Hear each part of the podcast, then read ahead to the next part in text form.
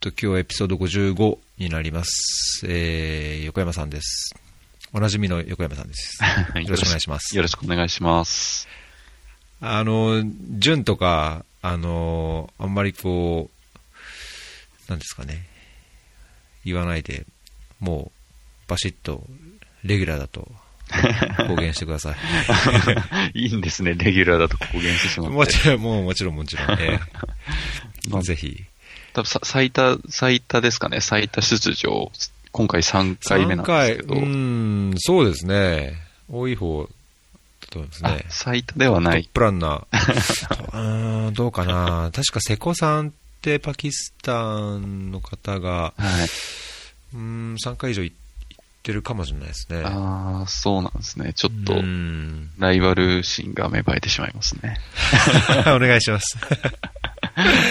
いろいろ、あのーね、どんどんいろんな新しい展開もあるようなので、はい。ぜひ、ええあのーなんかネタにこう、変にこ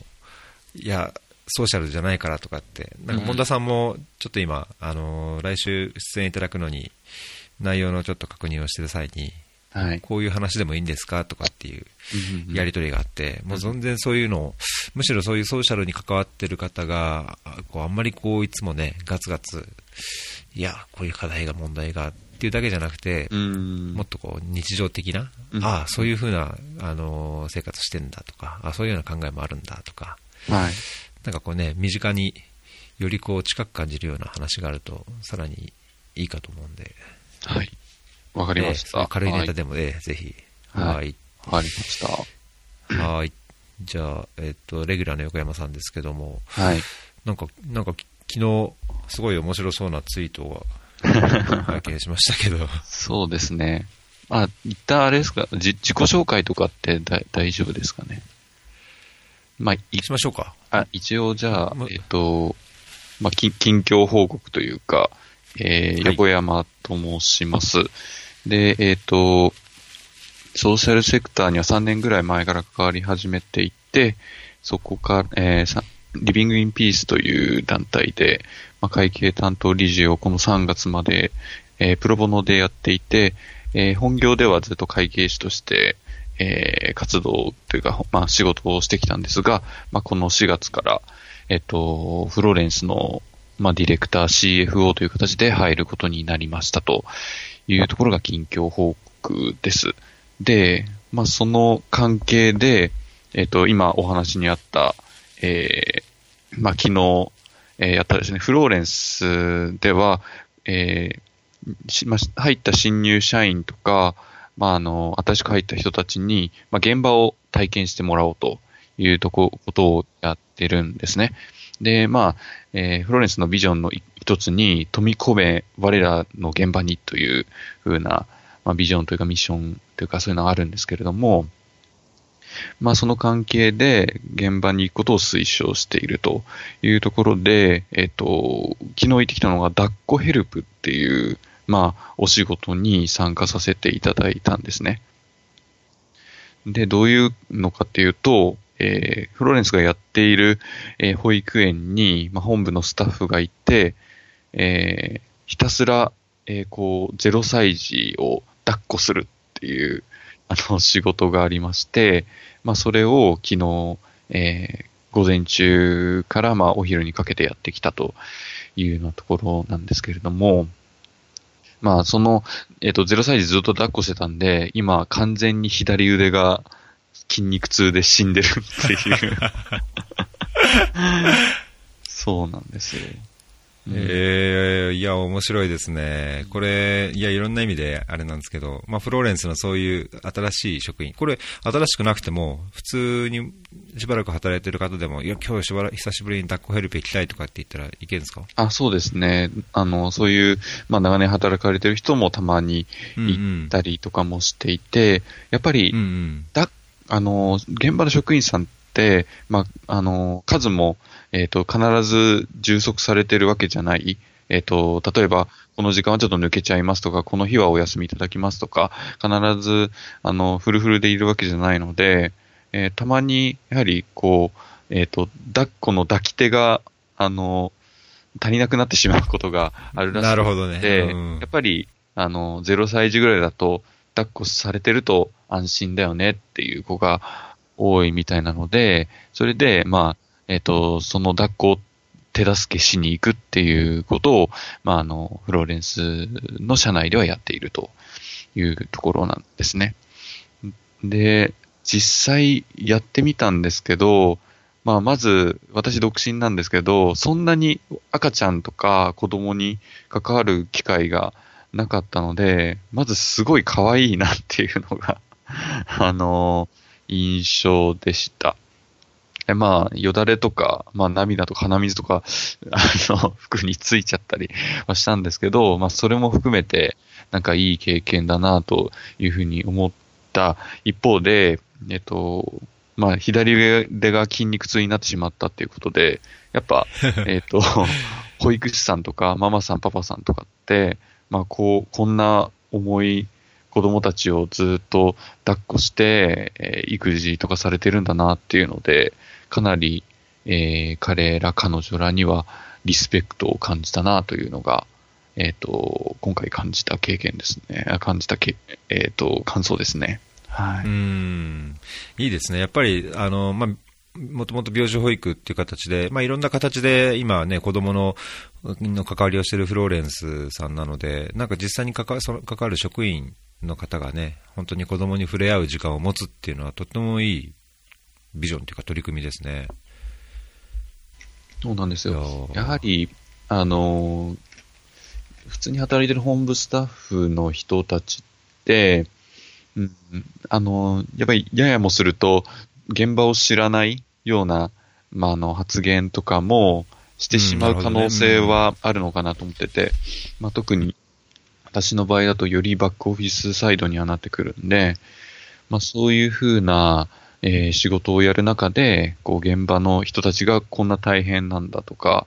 えっ、ー、と、今、えー、稼ぎ出してる利益、えー、売上っていうのは、まあ、こういう努力の上にこう成り立ってるんだなっていうことを、まあ、実感しながら仕事もできるのかなと思っているので、かなり貴重な経験だったと思います。うん、いや、なんか本当、スタッフの、ももちろん、もともと関心が高くてフローレンスに関わってるスタッフの方って多いんでしょうけど、まあそういうスタッフのエンゲージメントというかね、コミットメントもあれでしょうし、さらにその仕事の喜びっていうか、あのー、何のためにやってるかっていうのが目の前に見えると、とてもプラスになりそうですよね。そうですね。まあ来週はですね、あの、うん、障害児保育のヘレンに、はいはいはい、えっ、ー、と、見学させていただく形になっているので、うんうん、まあこ、ここでは特に、あの、お手伝いとかはしない予定なんですけれども、うん、まあその、障害児、まあ、医療的ケア児の子たちがどういうふうに過ごしているのか。で、あとは、そこで働く保育士さん、看護師さん、えー、がどういうふうに、えー、お仕事をさして価値を生み出しているかというのは見れるいい機会だと思うんで、たくさん勉強していきたいと思います。いやー、楽しそう。楽しそうって言い方がなんかね、あの、本当、どうなのかっていうのはあれですけど、だけど本当にその、こういう、これらのね、本当いっぱいサービスがある中で、あのもちろん障害児もそうだし、待機児童もそうだし、ね、あのホームページ見ると、本当にいろんな子供をめぐる、なんだろう、あの子育て環境っていう意味では、あの広く取り組みをされているので、まあ、それだけにフローレンスのこう問題発信力というか、あ課題に対するこう、ね、問題提起っていうのも、まあ、駒崎さん中心に、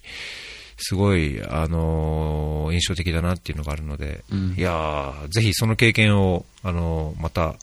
こちらでも、レギュラーとしてお話しください。わかりました。引き続き。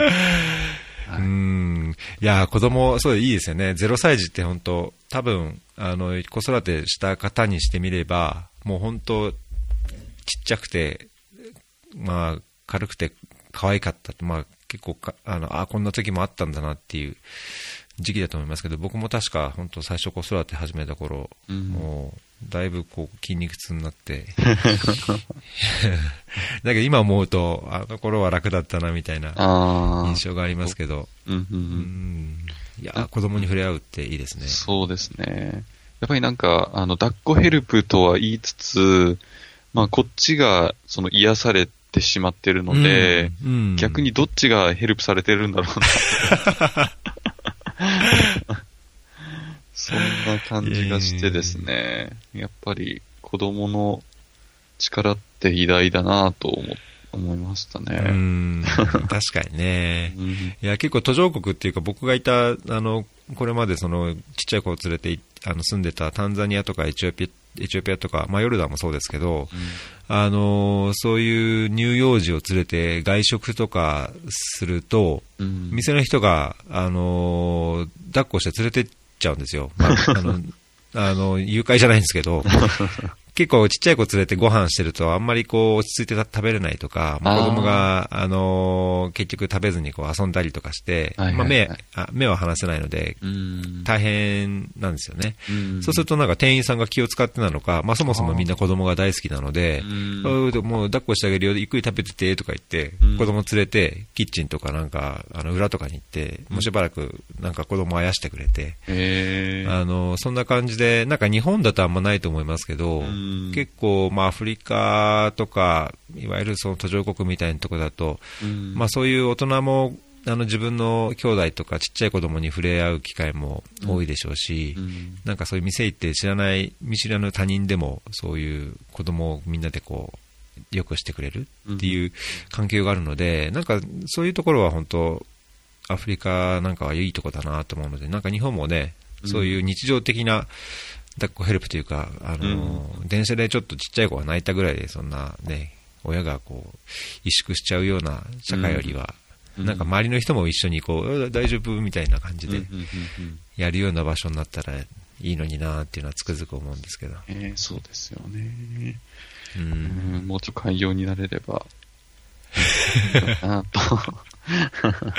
ねえ。いやー、楽しい、楽しそうでいいなうんあ、そうだ、あのーおめでとうございます。CFO 就任。あ、ありがとうございます。うん。まあ、そうですね。すごいですねいや、タイトルがも なんか、うん。えお話しいただいたのは、今年の、まあ1月ぐらいだったんですけど、う、うんう。ん。まあちょっと、えっ、と、いい機会かなと思いまして、えっ、と、チャレンジさせていただくということに決めました。はい。うんうん。うん。それで、まあ、んそうですね。な、なろうかなと思った、まあ、なろうかなというか、えっ、と、まず、NPO のそういうお金の問題っていうところに、まあ、取り組んではい、いるんですけれども、まあ、最近、課題感として、えーやはり感じているところが、まあ、3点ぐらいありまして、まあ、1点目がまず NPO にこうお金がないっていうところ、はい、はい。えーが、えっ、と、課題感としてはありますと。で、えっ、と、やっぱり自分はビ、えっ、と、もともとビジネスセクターの人間なので、えっ、と、前は監査法人トーマツっていうところで働いていて、で、そこから転職して、えー会計事務所に行って、今、フローレンスにいるんですけれども、まあ、ずっと、えっ、と、新卒からずっとビジネスセクターにいて、で、土日を使って、えー NPO に関わってきた生活を続けてきた中で、えっ、と、ビジネスセクターの人から結構言われるのが、えーやっぱり、えー NPO ってお金稼げてないよねっていうのはすごい言われるんですよね。で、そもそも、まあ、お金が稼げてないっていうのは当たり前のことで、その、企業が、えー資本主義の下でやる活動と、えー政府がそういう公的資金を使って、えーやるような事業の間のところをやってるので、そもそも、そういう稼ぐっていうことが難しい分野ではあるんですよね。うん。なので、えっ、と、まあ、お金がないっていうあ、お金が稼げてないよねっていうのは、えっ、と、結構構造的に今はちょっと、えー仕方ない部分もあるのかなというふうに思っていますという点と、あとはやっぱりビジネスセクターから言われるのが、やっぱり NPO って怪しいよねっていうふうなこともよく言われるんですね。まあよくというか、まあたまに言われるんですけれども、えっ、と、やはりそこの問題、課題感の二つ目で、えー社会的な信用力が、えーまだまだ足りないというところが課題感としてありますよと。で、えっ、と、NPO だから怪しいっていうのは結構短絡的だなというふうに思っていて、あのーまあ、いろんな世界を、えっ、と、大企業も見たし、中小企業も見て、ビジネスセクターの、まあ、いろんなところを見てきたんですけど、まあ、そんなに別になんか株式会社もそんなに綺麗じゃないよっていうのは結構見てきたんですよね。なんかむしろ NPO ってすごい頑張って、えっ、と、いろんなことをやってるなっていうふうに思うのが、えっ、と、自分としての、えー見解なんですけれども、やっぱり、えっ、と、外から見ると、なんかわか、よくわからないけど税制優遇受けてて、よくわからないけど寄付も獲得してて、もしかしたら、そのずるいっていう気持ちもあるのかなっていうふうには思ってるんですよね。その、で、たまにずるいと思う感情を持ちつつニュースで、えっ、と、NPO の、えー、なんとかっていう団体が、えー不正を起こしましたみたいなニュースが流れる。でもそれって本当にごくごく一部の話だと思うんですけど、えっ、と、普段そういうソーシャルセクターとか NPO に関わらない人にとっては、また NPO って怪しいことやってるよみたいな感じで見られてしまっているのかなっていう 風な、えーまあ、課題感がありますと。まあ、あとは社会的信用力に絡めて言うと、NPO の財務指標とかをを見たりもしてるんですけれども、で、はい。一方で、えー、Twitter とか Facebook とか、まあ、その他の媒体で、えっ、と、NPO の経営者とか、ソーシャルベンチャーの経営者とかの、えー まあ、コメントだったり、えーやってる事業なんかを見たりもしてるんですけれども、その、彼らが出してる、まあ、社会的価値っていうのと、えー今、えー財務指標として開示されている、えー彼らの、まあ、事業の結果っていうのが結構乖離があるなと思っていて、うん。えっ、と、要は NPO の経営者が出している、NPO として出している社会的価値はすごい大きいけど、えー財務指標上で見るとそんなに規模も大きくないよね、みたいな、えーというふうなことが結構感じることが多くてですね、まあ、ゼロ一つか二つ少ないんじゃないの？みたいな、えー感じでは自分としては思っているんですけれども、やはり、その財務指標に表表されているところっていうのが、えー結構少なかったりも、えーするのかなっていうところで、えー一つ課題感は感じていますと。うん。で、最後に、えっ、と、課題感の三つ目としては、えーやはり会計人材が不足しているかなっていうふうには思っていて、えっ、と、本当に NPO にか本業で関わっている、まあ、会計、まあ、ちょっと絞って言うと会計士っていうと、そんなにまだまだ多くない中で、えーその NPO だったり認定 NPO を運営する上で求められるバックオフィス水準は高いっていうところで、やはりまだまだ会計人材は不足しているのかなというふうな課題感が、えーあると、えー感じているという、まあ、このお金がないのと社会的信用力が、えーまだまだないのと、少ないのと、あとは会計人材もまだまだ足りないっていうふうな課題感がある中で、えっ、と、会計事務所で、えーいろいろ、えーあまあ、顧問税理士としてか、えー仕事をしてきたんですけれども、まあ、顧問税理士として活動、仕事をする中で、まあ、一定程度の、えーできる、これはできるなっていうことと、ちょっと限界だなっていうふうなかん、えーことを感じて、えーしまったところもあって、おーなるほど。うん。やはり、えっと、顧問税理士だとなかなか、えー踏み込んでいけなかったりとか、えーそういう、えその、まあ、仕事の、えっと質の、えーチョイスの仕方だと思うんですけど、えーそういう法的な書類を、まあ、例えば税務署に出す書類とかをこう作る時間に、まあまあ、割と多くの時間を使わなければならないかなというところで、まあ自分が当初理想としていた、もう少しハンズオンでこう関わっていくっていうところが、えっ、と、まあ難しいなというふうに、えー、限限界というところも感じてしまっていて、で、もう少しがっつり入り込んで、その団体を、えー、もっと良くするっていうことをやっていきたいなというふうに思っている中で、えっ、ー、と、今回の、えー、フローレンスから、えっ、ー、と、シェフにならないかというふうにお話をいただいたという感じなんですね。なるほど、はい、やっぱりそのもうガチッと入組織に入って、その会計面をあのもうハンズオンで見るっていう意味では、まあ、しかもフローレンスってあの多分普通の NGO 一般的な NPO っていうイメージからしたらすごいあの事業規模も大きくてあの、まあ、ホームページに公開されている会計報告でもすごい事業収益を上げててこれ 10, 10, 億ですもんね、これ。そうですね。単位だから18億、もう来年、ね、来年というか17年度にしたらもう20億はいくっていうぐらいの、あの毎年の伸びで、まあ、その分だけいろんな事業拡大をその病児保育に行ったりとか、あのね、病児保育からその障害児保育とかも含めていったりっていう意味で、えー、事業展開もしてますし、並行して事業収益も上げてるというところは、あれですね、会計士としても、その CFO としても、あの、すごいやりがいのありそうなポストですね。規模のですね。ですね。そうですね。まあ、そうですね。えっ、ー、と、まあ、やはり、やるからには、そのインパクトを出せることをやりたいかなというふうに思っていたので、うんうん、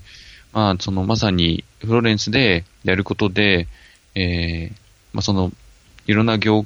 いろんな他の NPO とかソーシャルベンチャーにも、まあ、影響を出せるところもあるんじゃないかなというふうに思っているので、まあ、そこはある種挑戦としてやっていきたいかなというふうに思っています。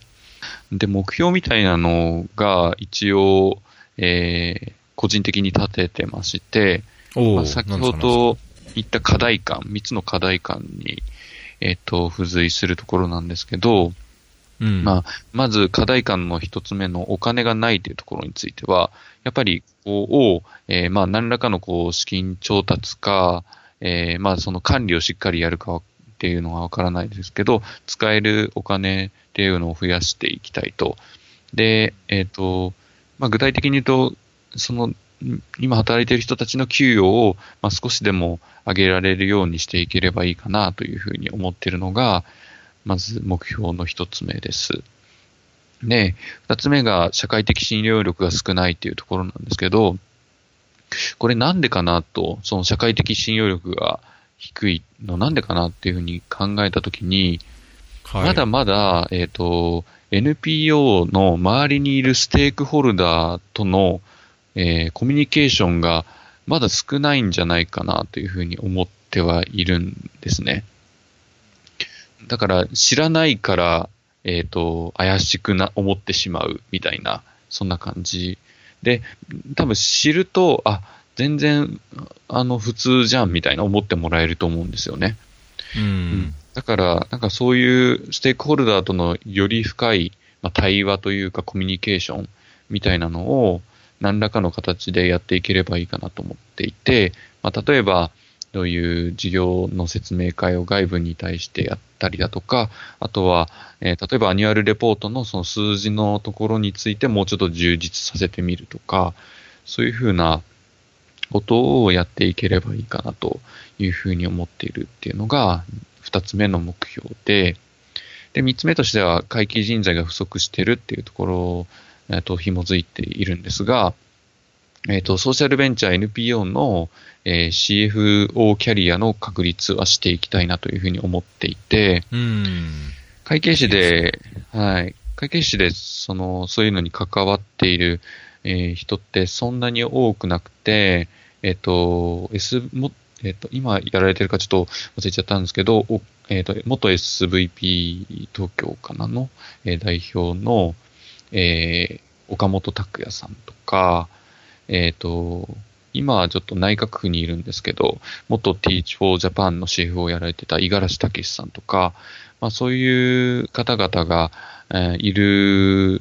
はいるんですけれども、まだまだ数は少ないかなと、で、えー思っています。なので、そこの、えっ、と、会計士が、会計士とか会計人材、まあ、あとは税理士さんとかが、えーその NPO の会計キャリアっていうのを、まあ、当たり前に選べるような、えーそういうふうな風潮にはしていきたいかなというふうに思っている中で、まあ、その、まあ、一個そのソーシャルベンチャー CFO キャリアの確立っていうのはやっていきたいかなというふうに思っているというのが、目標の、まあ、三つ目になります。うん、いいですね。僕、どれも、あの、まあもちろん課題に対する対応としてあれで、まあフローレンスは社会的信用力っていうのは、多分、一般的にむしろ高い方かなっていうう印象はありますけど、まあだけど、あれですね、特にその情報を発信していくっていうので、個人的にはぜひ、このポッドキャストをいいように活用して、なんか、あの、なんか、まあ、僕のこれ偏見かもしれないですけど、その、ホームページ見る人ってやっぱりそれなりの意識が高いっていうか、関心があるし、まあ、聞く人ももちろん意識や関心が高いからって言われちゃうとそれまでなんですけど、なんか、あのーなんていうのかな、距離を近づけるためっていうか、あんまりこう関心ないことでもこう話を聞いてるだけだったらまだちょっととっつきやすいとかっていうのが仮にあるとしたら、まあ、音声メディアとかね、まあ、ビデオとかももちろん最近はすごいとっても有用なツールだと思いますけど、あのーぜひいいようにこう使ってもらえれば僕もハッピーなので、ありがとうございはい。うんいや、なんかすごいいいですね。やりがいがありそうで。まあ本当、ねえ楽しみな一年の始まり。そうですね。ですねそうですね。かなり、うん、最初の方は、なんだろうな。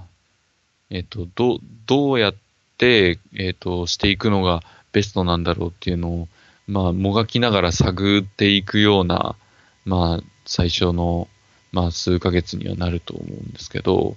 まあ、いつか、こう、もがいてるうちに見えてくるものがあるんじゃないかなと思うので、まあ、そこのブレイクスルーが起きるまでは、まあ、いろいろ悩みながらやるんだろうな、というふうに思ってます。はい。はい。じゃあまたなんかそこら辺の話も。実は昨日僕、えっ、と、駒崎さんが、なんか、フローレンスはメディアコンテンツの制作担当を募集してますとかっていう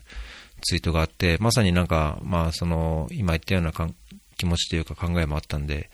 なんか、ポッドキャストでこう情報発信してもらえればっていうのを引用ツイート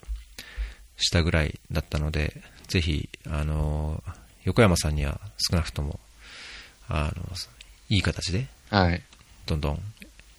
そういう情報発信をして、まあ、よりフローレンスがこう身近に感じるというか、うんまあ、フローレンスが関わる、あの、子供をめ関係するね、そういう環境とか問題とかもそうですけど、まあ、NPO 全般とかその会計的な視点から、あんまりね、やっぱ会計的な話って、実際僕もあんま聞いたことなかったので、本当専門的な観点から情報を発信していただけると、結構、おお、そうなんだっていう、目から鱗的な話ができると思うんで、うんはい。はい、わかりました。はい。で、そうですね。ちょっと近況として、こちらも全然話のトーンが違うんですけど、はい。あの、昨日、AFC ってアジアサッカー協会、あアジアサッカー連盟か、はい。のおアジアカップっていうのがヨルダンで開幕しまして。で、これ女子なんです。女子の大会なんですけど、はい。えーヨルダンで8国 ,8 カ国のチームが来て、えー大会が始まりましたと。で、あの日本の女子代表のなでしこも来てるんですけども、この大会で、えーっと上位に行くと、えー次開催される女子のワールドカップ、サッカーのワールドカップに出場できるっていう、まあ、出場権のお獲得もお兼ねた大会なんですけどもね、あの横山さん、サッカーとかきですか？します？か、本当に、あれですね、ワールドカップとか、まあそういう時ににわか的に見るぐらいなので、あと、まあちょっとサッカーゲームをちょろっとやったことがあるかなぐらいなんですよね。プレステですか？うーん、プ、うん、グプレステ。いや、なんかす、うーんとね、ドイツワールドカップぐらいに、なんかアメリカの、な、なんで、有名なスポーツゲームメーカーがあるじゃないですか。はいはい、ワールドカップってやつですよね。ワールドカップでしたっけ？なんか多分そんはいはない感じのやつをちょっとやったことがあるぐらい。EA かなんかのやつあ、そうですね、んはい。そうそうそう、それがあるぐらいで、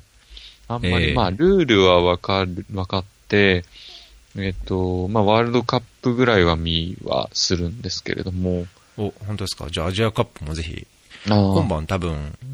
テレビ朝日系列かなんかで多分日本は放送すると思うんですけど、あ、そうなんですね。うん、まあ、放送予定は見てないんで知らないですけど、なんか話ではテレビ朝日系が取材に来てるっていう話を聞いたんで、うん結構あれちょうどもう10 12時間後ぐらいから日本のサッカー、試合がキックオフなので、日本の夜、夜、夜ん？10, ん？10時か ?4 時だから10 6時。10時45分か。ぜひ。なるほど。結構あれですか？えっと、人は、人はなんか、スタジアムに満員になる感じなんですか？うんいや、満員にはちょっとなってなかったですね。ただ、あの、開催国のヨルダンの試合は、昨日開、開幕試合が確かヨルダンあとフィリピンだったんですけど、あの、すごい声援は、その試合は多かったので、比較的入ってたんだと思いますね。まあ、ただ、あの、女子の大会っていうのもありますあると思うんですけど、スタジアム満員っていうよりは、メインスタンドとこうサポーター席はあるけども、まあ、バックスタンドは結構ガラガラとかっていうのはあると思いますね。うんまあ、僕も今日行くんで、なんか、あの、多分ツイッターにでも、にでも写真とか載っけようかと思いますけど、テレビに映るといいですね。ね、映ると、あの、どう映るためになんか、それこそ、あの、ちょんまげ隊長のツンさんじゃないですけど、あ ちょんまげとかあればなと思ったんですけど、何もないんで、何もないから、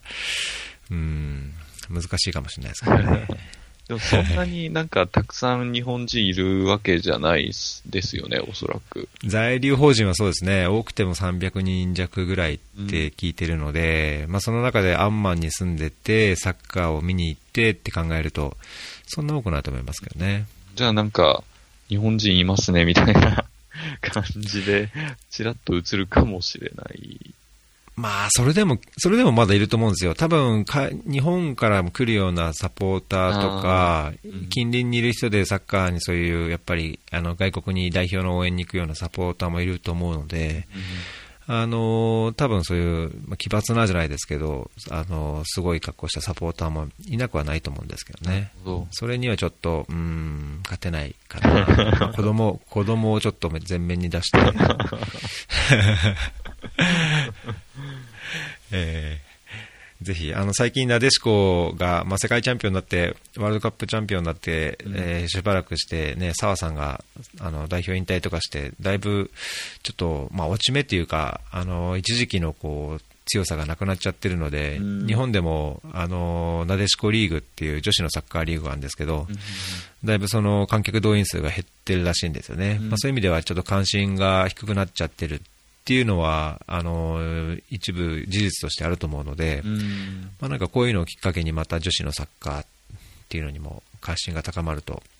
いいなぁとうん勝手ながら思ってるんですけど、うんそうですね。確かに。また盛り上がるといいですよね。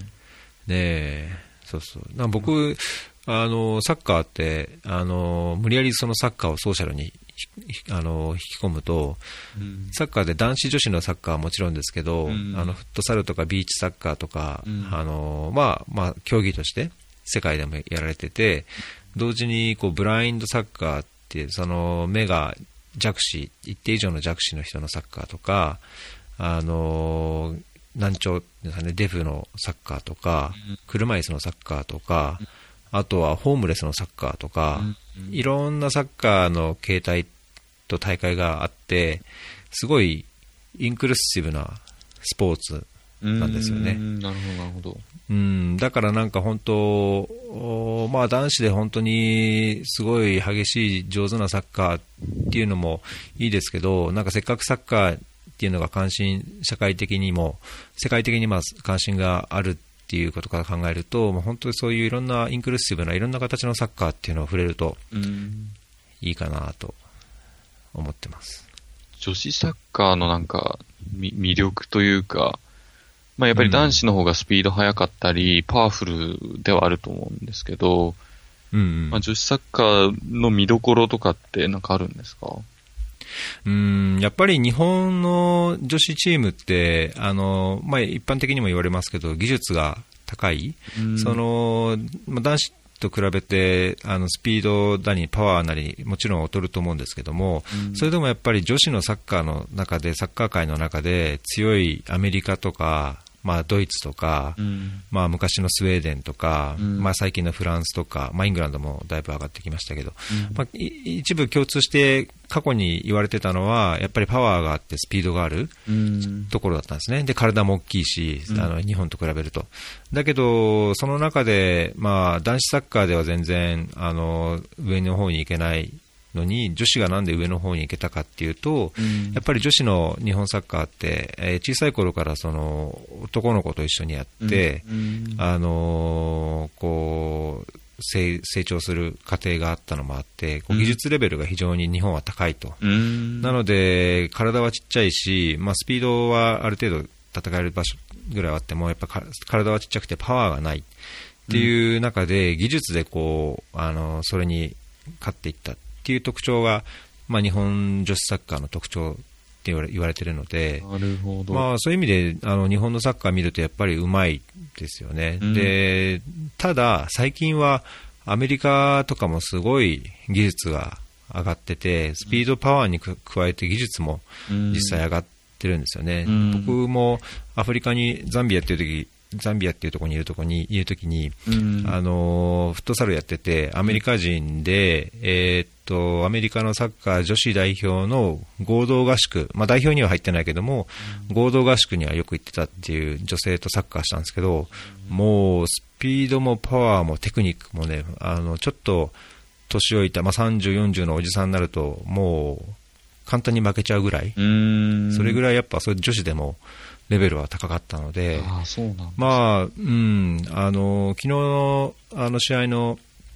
中国の試合とか、うん、あまあ、フィリピン、ヨルダンの試合とか、うん、まあ、テレビであの映像で見てても、だいぶそのいろんなレベルで、うん、えー、上がってる、技術もスピードも上がってきてるなっていう気はするので、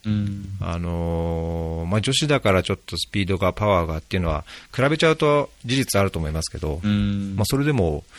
見てみると結構面白い、普通にこう、サッカーしてるので。普通にサッカーしてるっていうか、あそうです うん。上手ですよ。面白い。なるほど。そんなところが、うん、意外性なところが多いのも女子サッカーの見どころかもしれないですね。ああ、なるほどですね。うん、うん、まあなんか男子だと圧倒的なこう力の差があると、なかなか突破できないところも、こう技術で意外とこう、なん、なんとかか勝てちゃうとか、そういうのもあるんですかね。そうですね。まあサッカーって多分野球、まあ野球はどうなのかな。なんかバスケットとかと比べて、多分その決定的なチーム差があっても、たまにこう、ジャイアントキルがあるっていうか、絶対勝てないと思われてたチームがコロッと勝っちゃうとか、まあ、そういうのがあのサッカーの一つの魅力でもあると思うんですけど、まあ、女子の場合、うん、そうですね、本当強いところはなかなかやっぱ本当に強すぎるっていうところはあっても、結構意外性があるんじゃないかなと思いますけど。うん。なるほどですね。ぜひ起きてられたら、そうですね。あの、来週も、あの、えっ、ー、とね、来週は火曜、火曜と金曜かな、うんうん、火曜は韓国と試合で、金曜はオーストラリアとの試合で、うんうん、まあ、男子で言ったら多分日韓戦って言ってすごいね、あの、結構騒がれますし、ぜひ、全部10時45分、放送なので、うんうんうん、機会があれば見てください。わかりました。はい。起きてら、起きてられれば。起きてられれば、はい。はい。そんなところサッカーネタですね。うんで、まあ、実際あと、あの、次、これが本題のつもりではあったんですけど、はい。あのー3月の半ば頃に開催された FRJ、ファンドレイジングジャパンはい。の、おーまあ、開催終わって、もうだいぶ時間、1ヶ月はいかないまでも時間経っちゃったんですけども、あの、横山さんにいくつかセッション出ていただいて、あのー開催前からプレビューもしていたので、その結果、あの、出られたセッションとか、まあ、全体の雰囲気とかも、うんちょっとおお話を伺いたいと思ったんですけど、はい。えっ、とですね、私、まあ、ぜ全体的なところと、まあ、自分が参加セッションしたと、参加したセッションで言うと、今回はちょっと1日目行けなかったんですが、ええ。えっ、と、2日目の、えっ、と、セッションの、え1つ目が NPO ソーシャルビジネスが上場する未来、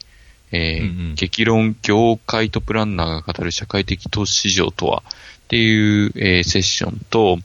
あとはインパクト、インパクトを求める資金提供者たち、はいはいはい。えーいよいよ日本でも本格指導、社会的インパクト投資最新動向、えーっていうのと、あとは、えーと、仕組み作りで生み出すイノベーション、20年で、うんえー100億円規模の総組織を、えー育てた経験から見えてくる日本の未来。この3つをみ、えー参加してきましたというところです。で、えっ、と、全体的な、えっと、印象で言うと、えっ、とですね、やはり、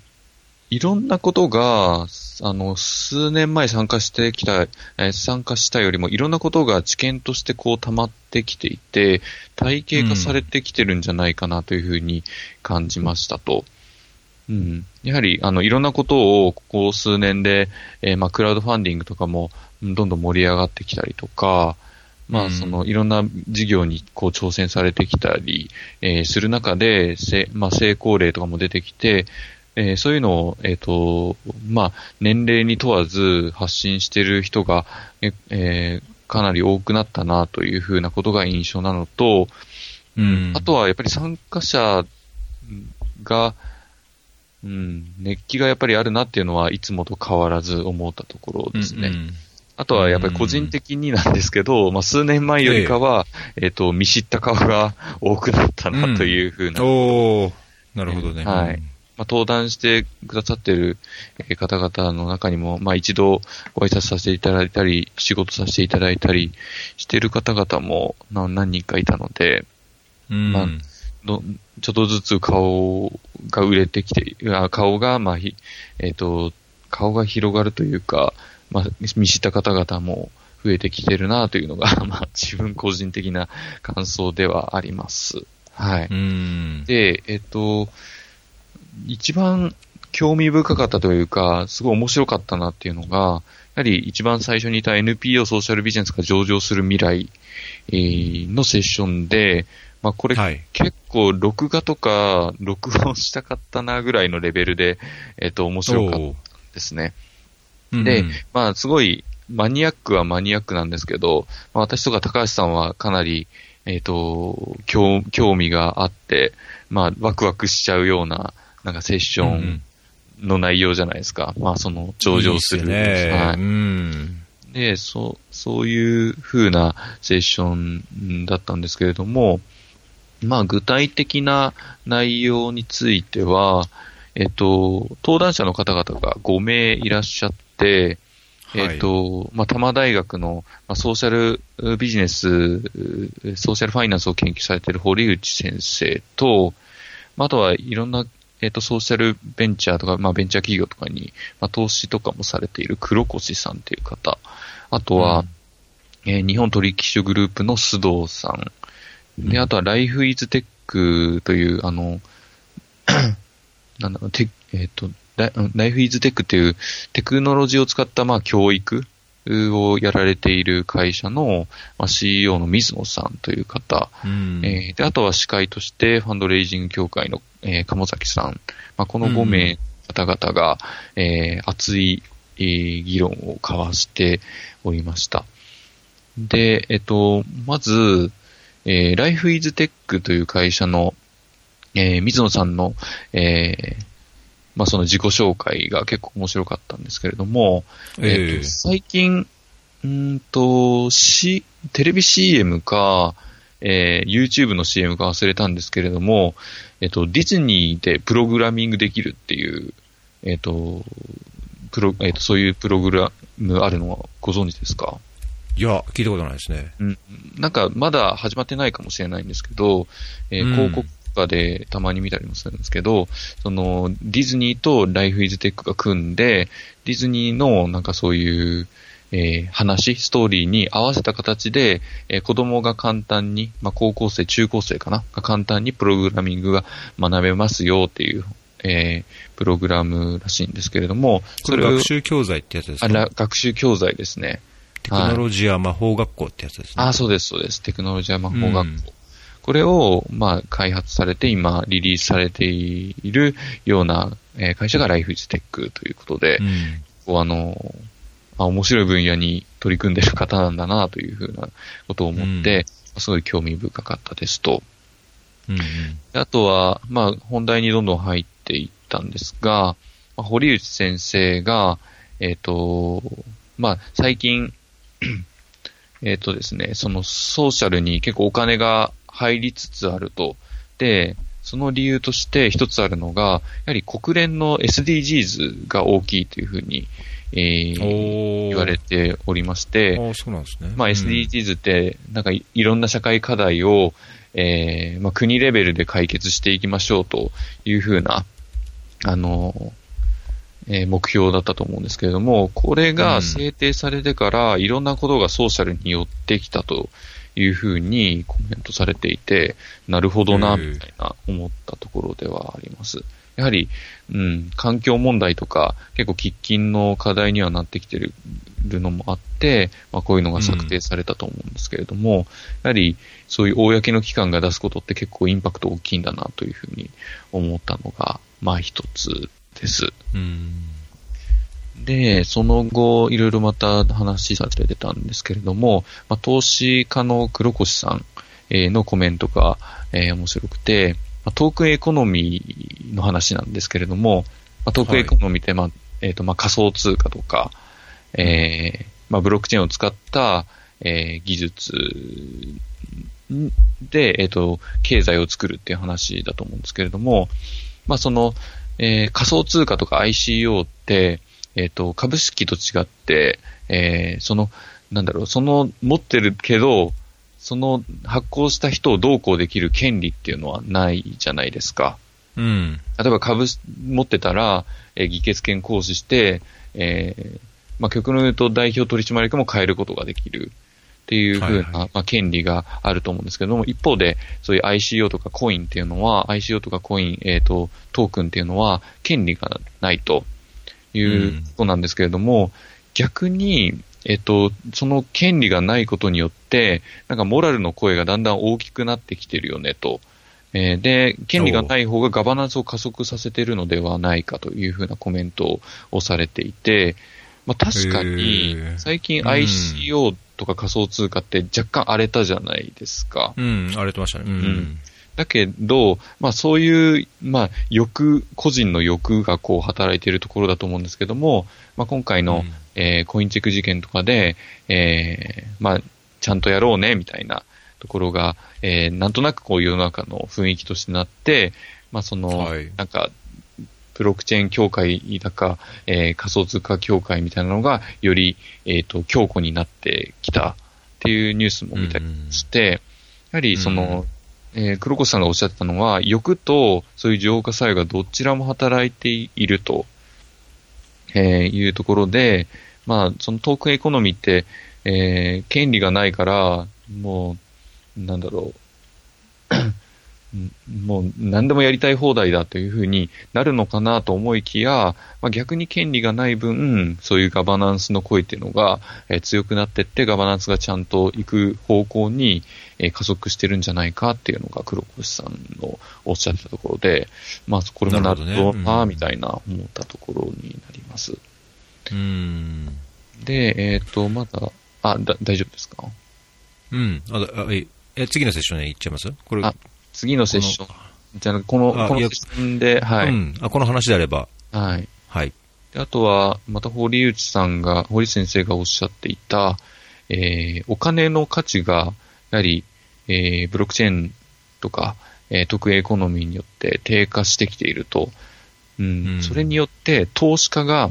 お金を持っているから俺の言うことを聞けっていうのが言いづらくなってきてるっていうのはおっしゃっていて、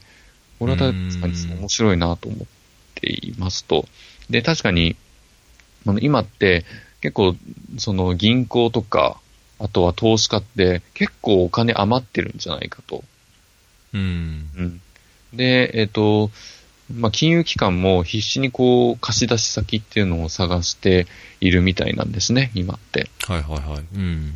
で、そ、そんな中で、むしろなんか借りてくださいぐらいの多分スタンスなんじゃないかなっていうふうにん思っていて、だから、えっ、と、お金を集めたい人にとってはだんだんいい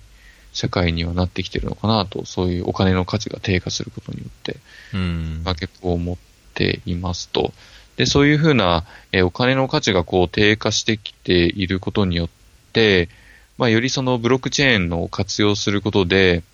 えっ、と、むしろもうお金って消滅しちゃうんじゃないのっていうのが、まあ、堀さんがおっしゃったところで、まあ、だんだんそのブロックチェーンによって、えー世界中でこう物々交換がなされるようになるんじゃないかと、いうことをおっしゃってたんですね。で、今まではお金を通じて、えー物と物が交換されてたけど、えっ、と、ブロックチェーンによって、まあ、お金が、えーだんだん消滅していって、で、物々交換が当たり前になっていくみたいな社会になるんじゃないかというふうにおっしゃっていて、なるほどなぁみたいなことは思ったところではありますと。うんいうところが、この、まあ、セッションで、まあ、いろいろ聞いてて、まあ、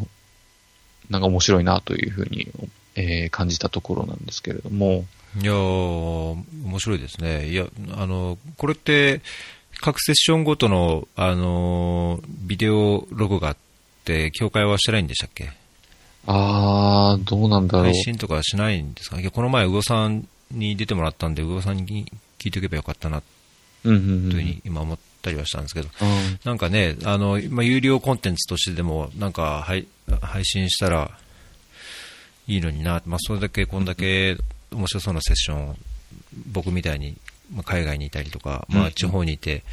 出れない人も、うん。お金払ってでもね、見る価値があればうん。いいなってふとふと思ったんですけど、うんまあそうですよねないんでしょうけどね。うん。まあ、あとなんかその話の中で、あれですね、あのーその、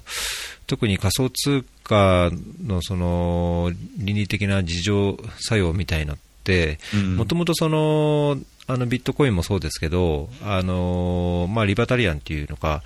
えっと、その政府やあ権力に支配されないで、より自由な、あのー自律的なその貨幣としてのあのクリプトカレンシーっていう、あのアイデアがその作られたと当時、あのあったと思うので、多分その仮想通貨には、そういう、まあ、最近はちょっと過剰に投資的な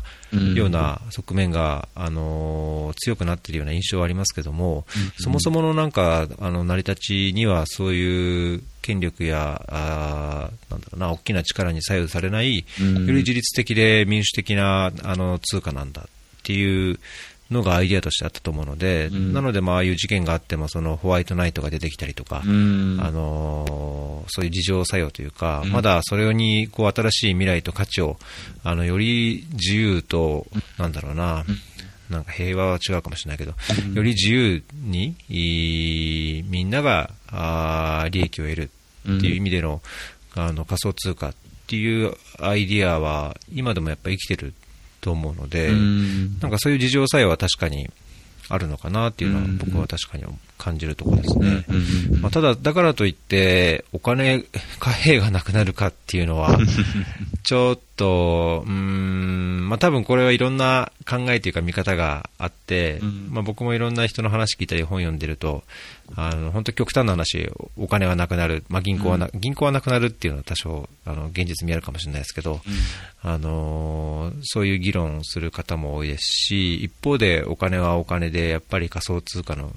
限界もあるっていう方も多いですし、うん。まあ、なんか問題っていうか、あのそれどう転ぶにせよ、やっぱりその僕の関心としては、あのこのセッションのテーマにもなってるけども、うん。NPO はソーシャルビジネスにおいて、まあ、社会をより良くしようっていう中で、まあ、その活動にお金が仮に還流しづらいっていうか、投資の対象として、えーあんまりこういい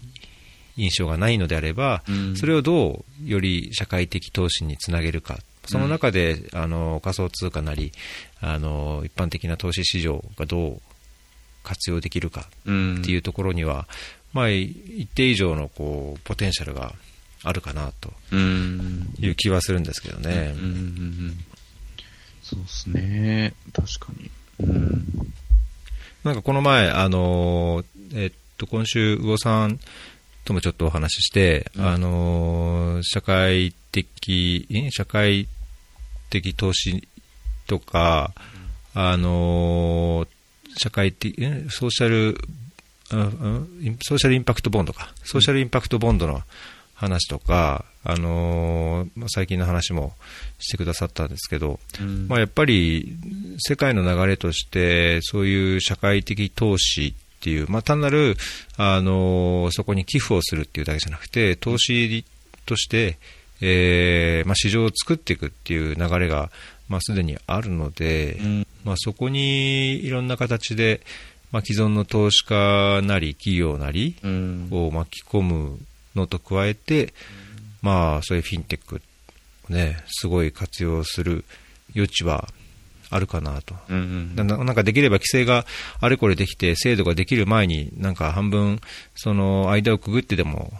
やっちゃってもいいんじゃないかと、うん僕個人的には 思うんですけど、なんか失敗すると、なんか煽りを受けるのはやっぱり NPO とかそういうね、社会活動なので、うんうんうんまあ難しいところではあると思いますけど。うんうんうんうんでもやっぱり、そう、そうですよね。まあ、こういうことにも、なんか、社会課題を、まあ、テクノロジーによって解決したりだとか、まあ、だんだんお金の価値が、えー低下してくるとかっていうのは、かなり NPO、ソーシャルビンベンチャーにとっては、追い風ではあるのかなというふうに思っていて、まあ、しかも、やはり、なんかやっぱりソーシャルセクターって、まあ一番今後のし、えっと、社会の最先端を行く分野じゃないかなっていうのは個人的には思ってて、うん。やはり、えっと、今後、資本主義から、まあ、信用力が大事になってくるっていう風な中で、まあ、はい一番多分信用力を、こう、まあ、生み出してきた、または生み出しうるセクターってソーシャルセクターなのかなというふうに思ってるんですよね。やっぱり、なんか、ね、なん、別に自分にとって別に利益はそんなにないけど、えー、その信用、あ、えっと、なんて言うんでしょう。その人を助けたいから頑張るっていうのは、まあ、その人とか、まあ、あとは社会からにとって、こう、どんどん信用が形成されていってるのかなというふうな、いうふうに思う中で、まあ、あの、ねソーシャルセクターって、そういう新しい世界のトップランナーなんじゃないかなっていうふうには個人的には感じてるので、まあこういうあまりお金とかの、えー問題に縛られないような活動が今後できてくればいいなというふうに思いながら、まあこのセクションをちょっと聞いてたりもしたんですが、うん、いや、そうですね、僕も同感ですね、そのソーシャルセクターっていうのが、あのまあ、サービスセクターまで第三第三セクターでしたっけ、サービス第一、第一、第二、第三セクターって言い方するんでしたっけ、まあ、サービスまでが第三であれば、まあ、ソーシャルが第四として、うん、あの大きなそのその GDP の中でも占める割合っていうのは増えてもうん。おかしくないかなと思うし、むしろそうなるのかなと思うんですけど、ただ、ソーシャルだから、いや、いその社会のために、社会課題だからっそれで、だからペイしないっていうのはやっぱり、あの、おかしいなことだと思うので、あの、まあ、一般的なその社あの消費成功として、昔はその物を買うとか、まあ、その電化製品を買うとか、家を買うとか、うん。物を買うっていうのが、だんだんその、自分のその喜びっていうか楽しみのために旅行に使うとか、うん。そういうものじゃないものに消費がどんどん増えてるっていう傾向になってる中で、まあ、そうであればそのより価値あるものにお金を払うっていう社会がどんどん一般的になってくれば、うん。まあ、その社会的活動に対してうんちゃんとこう支払いをするというか、うんあーまあ、その活動している人に対してはそういうちゃんとあの見返りというか給与っていう形でうん。ちゃんとお金が入ってくる。事業に対して収益として入ってくる。うん。っていうもっと健全なあり方が、まあ、できるのかなとはうん思うんですけどね。うん、そうですよね。いやー、そうですね。いやーこれ僕、今その、えっと、このセッションので出た水野さんの Life is Tech のディズニープログラミング学習教材テクノロジア魔法学校って見てますけど、はい。これ超楽しそうですよ。楽しそうですよね。これええこれ、お大人でも プログラ、大人じゃちょっとあれなのかな。なんか、これ、うん。いいですよ。なんか中高生限定とかだった気がするんですよね。あ、限定なんですか？うん確か子供と一緒にやっても、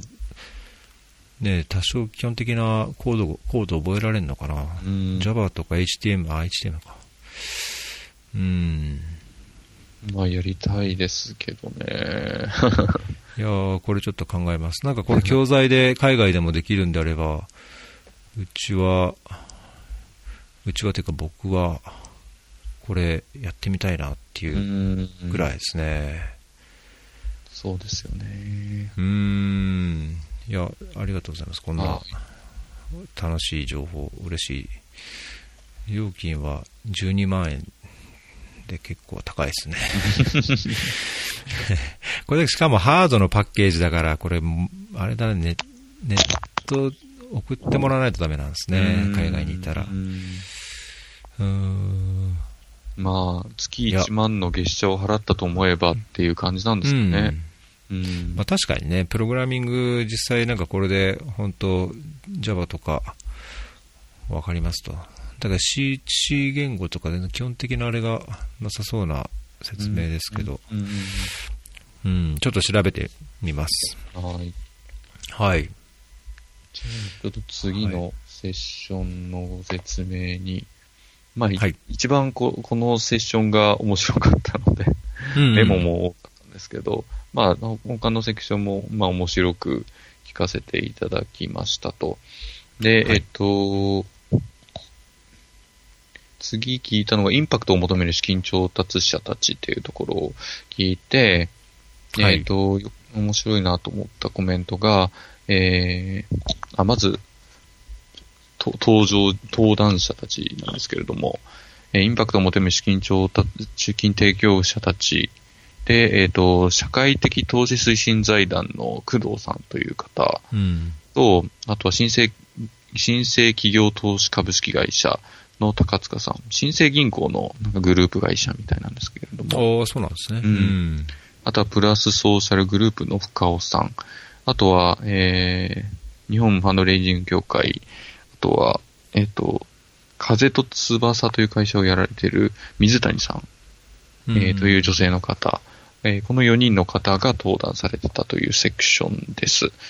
で、はい。えっ、と、気になったところが、えー水谷さんが言ってたコメントで、えーなぜ今、社会的インパクト投資が注目されているかというと、まあ、今、えー従来からの、こう、事前とか、社会貢献の苛立ちとか、限界を、限界意識を感じている、えー人がいるのが理由の一つじゃ、なんじゃないかというふうなコメントをしておりまして、まあ、要はですね、今まで、なんかこう、ボランティアだ、ボランティアだ、みたいな感じのところに対して、えっ、と、いやいや、えーちゃんとインパクトも出そうよ、みたいな。えーボランティアって、まあ、やって、や、やってる人が、まあ、楽しいっていうような側面もあったりもするかもしれないんですけれど、よりこう、ソーシャルインパクトを求めてほしいなっていうふうなことが、こう、えお金の出し手が感じてき、えー、ているところだということで、だんだんこの社会的インパクト投資、インパクト評価っていうのが、え注目を集めてるんじゃないかというふうなところが、うん、まあ一点気になったところと、あとは、えー、深尾さんがおっしゃっていた、えー、エピソードで、まあ、えっ、ー、と、だんだん、そのいろんなことがソーシャルビジネス化しているというふうなお話で、えー、ある地域で、えー、産業廃棄物処理業者っているじゃないですか。はいはい。で、えっ、ー、と、その人たちが、えっ、ー、と、仕事をしていて感じたことが、えー、製造現場で、例えばコンビニの弁当とか、えっ、と、製造するじゃないですか。生産するじゃないですか。うん、で、生産する中で、でも、えっ、と、コンビニの、え現場の需要的に、えいらないよというふうに、もう弁当だけ作らせておいて、えー、その日のじ、えーと、需要と供給の関係で、えーと、もう全然作っただけで店頭に並ばなくて終わっちゃうものとか結構あるらしいんですね。で、そういうふうなゴミが毎日毎日も大量にこう、えっ、ー、と、産業廃棄物処理業者の方々のこう、えー、ところに、えー、入ってきてですね、さすがに、これはいかんというふうに、こう、産業廃棄物の処理業者さんたちが思ったわけ、もう思ったらしいんですね。で、うんうん、そういうふうな課題意識があるから、えっ、ー、と、むしろ、えー、その人たちってやっぱり産業廃棄物を処理する手数料でこうお金もらってるから、まあ、むしろいっぱいある方が嬉しいは嬉しいじゃないですか。うんうん、給与も増えるから。はいはい、ただ、うん、彼らは、えっ、ー、と、ご、そのゴミを減らすような活動を始めたらしいんですね。で、具体的にはちょっと、うん、あの、き、えっ、ー、と、具体的な話はしてなかったんですけど、ゴミを減らすような活動をしていって、むしろ自分たちが利益になることとは逆のことを、えー、こういうふうにやり始めているというふうなところが、えー、で、そういうのがあるから、いろんなことがこう、まあ、ローカルだったり、あとはソーシャルえー、ソーシャルビジネスにこう繋がってきてるんじゃないかというふうなことをおっしゃっていて、うん、なるほどなというふうなことを思ったのが一点。うん、で、最後、このセクションの最後なんですけれども、えー、前からちょっと、えー、名前はしてたんですけど、あまりよく知らなかった日本ベンチャーフィロソフィー、フィランソロフィー基金っていうのの、ちょっと説明がされていてですね。で、えっ、ー、と、これって今までの、えっ、ー、と、女性って、まあ、お金あげて、それで、そのプロジェクトだけに投資される。で、その他の管理コストっていうのは負担してくれない。で、しかも単年度で終わってしまうみたいな問題がある中で、この日本ベンチャーフィロソフィー基金っていうのは、えー、資金を提供するだけじゃなくて、経営支援もしますよと。で、プラス、プロジェクト、その一個のプロジェクトだけじゃなくて、まあ、組織、人件費や管理費も含めた組織に投資しますと。で、単年度ではなくて、3年から5年の中長期的な支援を行ってきますよというふうな、なるほどあの、日本ベンチャーフィロソフィー基金の説明があって、なかなかいい仕組みだなというふうに思って聞いておりましたと。いうようなところが、このセクションのまとめになります。うん。最後のその、日本ベンチャーフィランス、フィランスロピー基金って面白いですね。これ、あの、日本財団の中に設立された基金みたいな感じですね。多分事務局が日本財団になってるのかな。うん、まあ、ワーキンググループをソーシャルインベストメントパートナーズと一緒に作って、うん、まあ、寄付金を、まあ、基金を集めて、まあ、財団の中であの事務局を作って女性と融資をするっていう感じみたいですね。うんうんこれは面白いですね、まあ、日本財団はやっぱりこの件、あの特に、まあ、社会的インパクト投資もそうですけど、うん、あのやっぱりすごい大きなプレイヤーにはなってるので、うん、こういうのやってるっていうのは興味深いですね。うん、面白いですね。うん。うん、そっかそっか。あ、じゃあこの、えっと、えー、工藤さんっていう社会的投資推進財団の方も、この、JVPF っていうのに、ワーキンググループに入ってるんですね。そうですね。おそらくそうだと思います。う。うんん。なんか写真が出てるので。うん。おー、いや、これも僕も全く知らなかったんで、うん。面白い仕組み勉。強しておく価値ありますね。うんこれは支援先っていうのはやっぱ基本的に NPO、NGO、あの、まあ、認定、あ、認定いうか、あの、NPO 法人だけじゃなくて、あの、財団法人とかも含めてところに出すんですかね。うん。ちょっと詳細はわかんないんですけど、うんまあ、いろんなところに出しそうな感じがねえ、こ。れは、いや、それは結構面白いですね。うん。随分いろいろすでに動いてるような感じですけど、うん。うん、じゃあこれもリンクを貼っておきます。あ、ありがとうございます。はい。Teach for Japan にもなんか出てるみたいですよ、これ。ああ、本当ですか？うん。うん。なるほど。じゃあちょっと、じゃあ最後のセクションのはいまとめなんですけど、最後は仕組みで生み出すイノベーション。えーこちら、ピースえーウィンズジャパンの大西さんの、えーまあ、講演だったんですけれども、うん。やっぱり大西さん、えーすごい方でしたというのがうん。おー。感想ですね。うんへで、えっ、と、で、気になったのが、えー寄付は感情移入できた方が2倍以上集まると。名前がついてる個体の方が感情移入しやすいよね、というふうに、えーコメントされてて、え。なんか、あのーなんか、ちょっと詳細忘れちゃったんですけど、犬の支援をやってたんだけれども、あはいはい。その犬を、まあ、ちゃんと個体、その個体として、えーな、なんとかちゃんとかなんとかくんとか、こう、ちゃんと個体として、えっ、と、こう、寄付の戦略として、えーせ、えっ、と、寄付者に対して打ち出した方が寄付も集まりやすいよね、というふうなことが、えーこれの内容になります。うん。ピースワンコのことですね。広島の。そうかもしれないでうす。ん。うん。いや、あーそう、そうですね。うん。であとは、えっ、と、今の時代、えー10兆円の税収アップはし至難の技だよねと。だから、うんえっ、と、寄付市場の拡大を図って、非営利セクターの成長を促す方が早いよねというふうなことはおっしゃっていて、まあ、あの、公的資金の、こう、増収を待ってたら、なかなか課題解決進まないから、えーそれとは別の軸として寄付の市場をどんどん拡大していくことによって、えー社会課題を解決する非営利セクターをこう伸ばしていった方がいいよねっていうふうなコメントをされていました。うん。まあそうですね。実際まあそういう動きになってんのかなっていう。うん、でな最ってたのかなっていう気がします。はいうんはいで。最後、えっと、面白かったのが、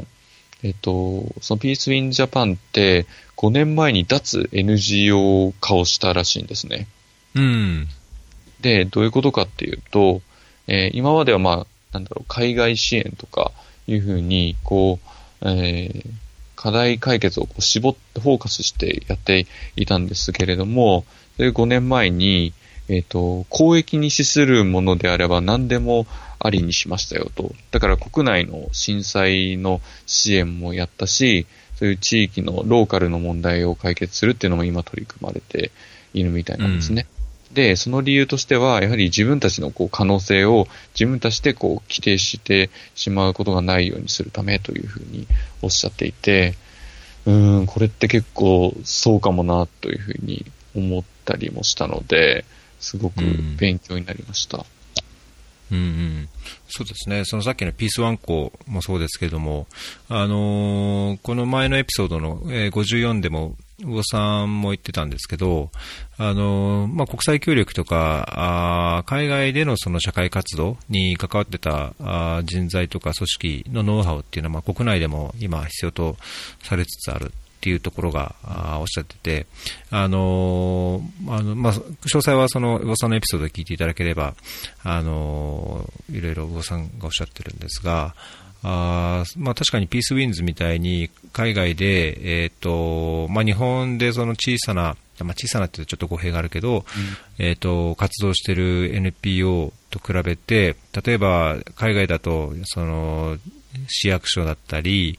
えーその行政と絡めて住民に対してより大きなこうあのサービスの枠組み作りをしたりとか、うん。あの水も配れば電気もやって食料もやってとかっていうような感じで、えーまあ、比較的そのオペレーションの規模としては、まあ、何でもかんでもいろんなあのステークホルダーを巻き込んでうん。やらざるを得ない事業っていうのは実際多いと思うので、うんまあ、そういうノウハウを生かして、えー日本で、えーその NPO 活動をすることで、まあ、単なるそのい課題だけに対して取り組むんじゃなくて、その課題に関係するう行政を巻き込むとか、より大きな社会を巻き込んでいくとか、まあ、そこから仕組み作りをしたりすることで、まあ、規模も大きくなるし、それに伴ってこう扱うお金も大きくなるので、まあ、スケールもしていくと。うんいうような、あの観点は実際、今の NPO、日本の NPO の中には必要じゃないかっていうことも言ってたので、うんまあ、そういう点で多分そのピースウィンズのやってることっていうのは、まあ、日本国内での、おまあ、災害支援だったり、まあ、ピースワンコみたいな犬の殺処分ゼロっていう社会的な課題取り組みとかいうのは確かに一理あるところがあるのかなっていう気がしますよねうん。そうですね。うん。うん、そうですね。うーん、いや、ありがとうございます。なんか、よかったです。半分、半分言った気にはならないですけど、それでも、あの、あのその魅力が、FRJ の魅力と、そのセッションの、うんなんかこう、肝みたいなところが、ちょっとかじれた気がして、よかったです。いや、よかったです。うん。はい。ありがとうございます。えっ、と、結構だいぶ時間がいいところに来ちゃったので、そろそろ、あれですかね、いくつかちょっと、あの、積み残したものがありますけども、そうですね。今日はこんなとこでうん、締めておきましょうか。そうですね。はい。はい。はい。今日は、あれですね、もう本当は、のっけから赤ちゃんの話で、ちょっとほんわかして、まあそこから、あのね、CFO としての、なんかこう、キュッと身の、身の引き締まるような話もあり、うんセッションの話もあり、僕としては、あのテクノロジーや魔法学校はちょっと 気になったんで、でね。これから 犬の散歩をした後に、子供が起きる前に、これ見ときます。結構高いですけど、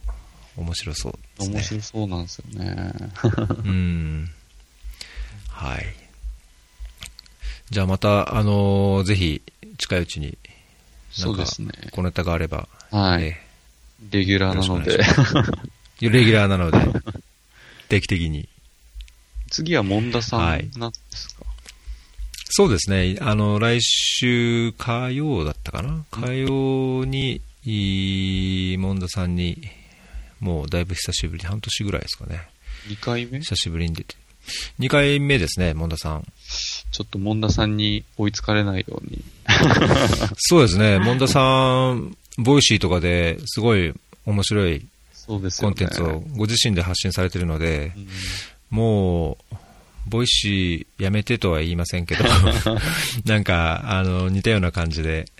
お話できればと思うんですけど、まあちょっとね、あの、フェアリーも長くなっちゃう傾向があるので、まあなんかもう少しコンパクトにしつつ、うん。あの、聞きやすくして、あの、ゲストの方にも気軽に出やすくしてもらう、した方がいいのかなと思う時もあるんですけど、うん。そんそんな感じあります？ちょっと、10時から1時間とか、時間取るの、億劫だなとかって感じします？まあ、出演者サイドとしては別にそんなに感じないかなっていうふうに思うんですけど、あ、そうですか？うん。聞いてる方がって感じですかね。うん。まあ、例えば、なんかあれですかね、えっと、フェアリー FM、えっと、 Voicy 版みたいなのもやってみると面白いかもしれないですね。ああ。例え。ば。うん。